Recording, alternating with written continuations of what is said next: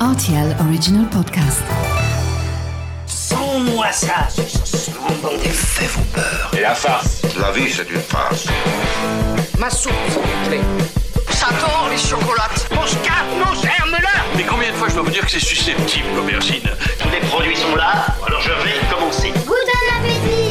Salut, c'est Mathieu Lopez. Bienvenue dans ma cuisine. Voici un plat traditionnel des Balkans. Même si c'est la version grecque qui est la plus réputée en Europe depuis plus de 100 ans, les variantes ne manquent pas et c'est pour cela que nous allons opter pour la plus gourmande aujourd'hui. Voici la recette de la moussaka. Pour réaliser cette recette, vous aurez besoin de 400 g de tomates coupées en dés, un oignon ciselé, une gousse d'ail, 3 aubergines, 1 kg d'épaule d'agneau haché, une branche de thym, 10 g de cumin, 100 g de parmesan râpé, du sel, du poivre et de l'huile d'olive. Faites tout d'abord revenir deux tiers des aubergines coupées en cubes dans une cocotte chaude avec de l'huile d'olive jusqu'à ce qu'elles soient légèrement colorées. Ajoutez ensuite l'oignon ciselé et le cumin et lorsque l'oignon est bien doré, vous ajoutez l'agneau que vous assaisonnerez avec du sel et du poivre.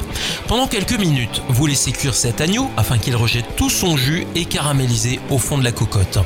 On ajoute ensuite l'ail, le thym et des tomates aussi. Puis c'est reparti pour un quart d'heure de cuisson à feu doux.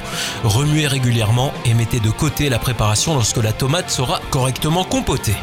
Préchauffez maintenant votre four en position grille, soit environ 250 degrés, puis vous taillez la dernière aubergine en tranches d'un demi centimètre.